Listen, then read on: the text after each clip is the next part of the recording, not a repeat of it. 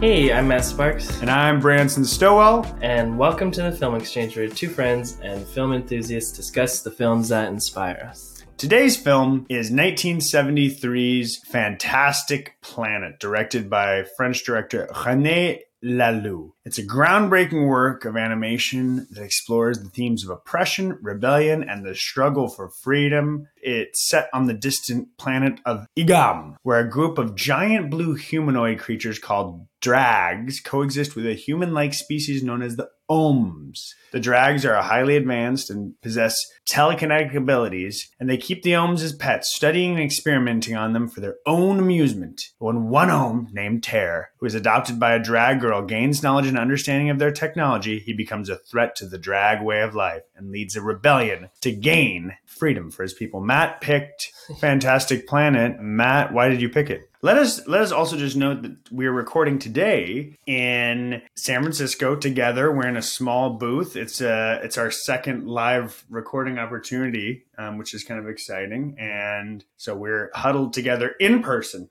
recording this Yes. time. Well, this was one of our mutual favorites, and when we started suggesting films to each other, this was one of the first ones. And I think it's short and sweet. It's about 80 minutes long, and there's a lot that happens in the 80 minutes. It's quite an epic film, even though it's short. And there's no film that looks like it. I think it's also entertaining. This was one that you introduced to me during the pandemic, and one thing that I've come to like really appreciate about it, the animation style is unique. It does feel like a little bit of a drug trip in general, like that movie takes you into another world, but it's short, it's accessible, not to poke at any other films, but Pink Floyd's like The Wall is a wild experience, but I don't think it's as thematically deep. This film, I think, really gets at some core issues within kind of humanity. It can be seen as a class critique. I think it's fantastic, weird, wonderful movie. When we think of French animation, we think of people like Sylvain Chomet and, and stuff like that, this animation style. There's a lot of great entries in that world, but the fascinating thing and the thing I want to give credit to is that this was made, at least the animation part, entirely in a Czech studio. And then the time period it was made, the especially then the Czech Republic still had like a heavy influence from the Eastern Bloc. And you just get a sense of kind of tension. There's a almost a little bit of a Hieronymus Bosch esque, like high Dutch Renaissance feel to the animation, which is its own cool thing. Who do you think that this film is for? I think this is a very accessible art film and it's short and sweet. So I'd say I think it's very adult because there's basically just genocide in it. It's pretty violent. There's heavy political themes, uh, but it's not like overbearing. But I would compare it to something like Animal Farm or 1984. A very accessible, but still profound political and uh, ethical message. You know, oppression, which is something that occurs throughout history, and I think something that we can always learn from. But no, I'd recommend it for people interested in art films, uh, interesting animation style. It's an accessible political message. In some ways, it feels more like a gallery piece to me. It's hand animated, and I think it's beautiful. Great world building, and it's really efficient in the way that it does this. Like, it's only an 80 minute film, and right away you feel transported and you start to know the rules of the planet, like the ecosystem and everything. The closest films I think of animation similar to this is like the little animated bits in Monty Python films, which is something you don't see these days because it's just so meticulous and time consuming to do and probably expensive. I think it's a great example how story building can really happen on a small scale and still achieve kind of big results. You really buy into this world right away because there are humans, you know, in it. And I think that there's immediately a way to relate. So let me ask you, what was your favorite scene? I'd say my favorite scene is the opening because it just establishes the world so well. At first, you just see a mother and a child running. You don't know where you are at all. And then this giant finger comes in and just flicks her from this hill and immediately establishes, like, the, this is a violent place. Really sets the film up in an interesting way. What's your favorite scene? Uh, my favorite scene is what I consider kind of like the halfway point. Uh, it's when Terr, our protagonist, finally kind of escapes his servitude status. All of the Oms that are kept and domesticated have this kind of metal ring around their neck, and he has one that is owner is able to essentially summon him back. But he escapes into the forest and he gets it cut off. And my favorite scene is actually sort of interacting with this new world and this new society.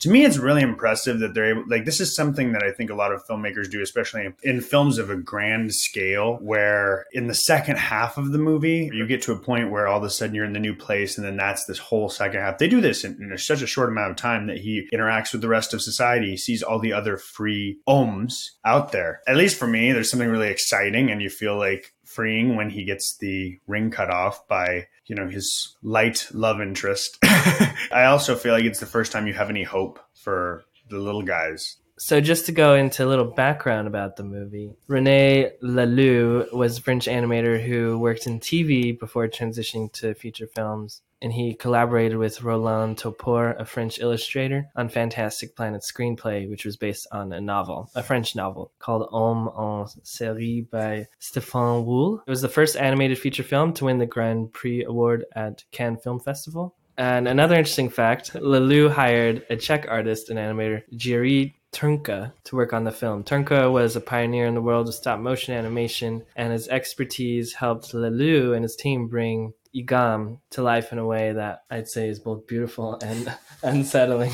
Uh, the animation is a combination of cutout paper animation and stop motion techniques, which I think gives it that unique look. I think the animation style is unlike anything everyone's ever seen. The scenery is so surrealist. It's like Salvador Dali or Luis Buñuel, you know, got their hands on some mushrooms and went to town. The world of the Draags to me is so fascinating. A lot of their scenes are just really powerful. Is them learning about earth life. They're these strange sentient beings that are obviously this other species, but that seem to like almost learn through osmosis these other cultures. And uh, we find at the very end of the film that the Draags have this really weird ritual to reproduce, which involves them transporting to the fantastic planet, almost like dancing with these neoclassical statues. It is a wild, wild scene, also up there for one of my favorites. There's a little bit of a deep analytical Spock like element to them. You look at it in Prometheus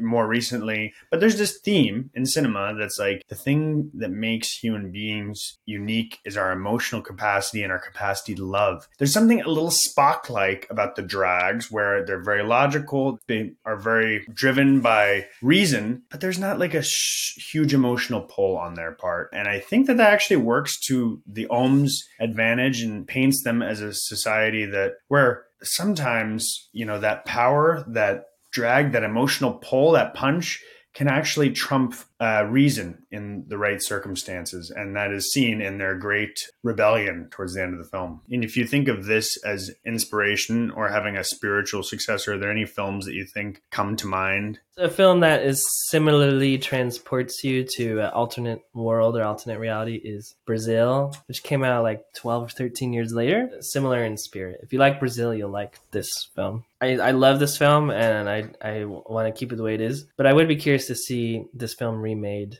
done on a big scale live action. I think this would be cool to see in live action. I love how the animated version is so short and so efficient. I'm afraid if Hollywood did this, it would just be a three hour overdone thing.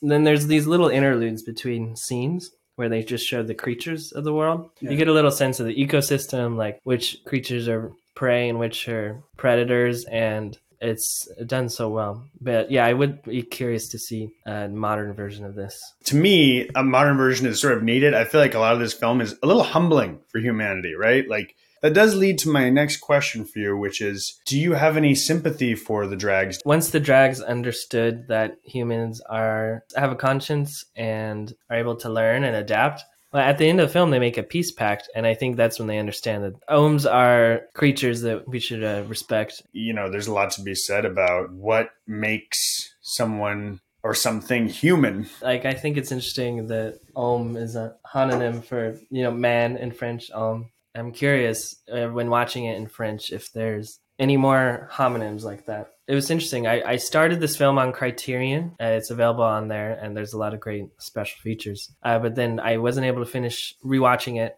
again for this episode, and then so I found it on another service, English dub version. I watched it about the last 15 minutes of the film, but I much prefer the French version. I feel like it transports you a lot more. It's, it's more true to the original. Which version did you watch?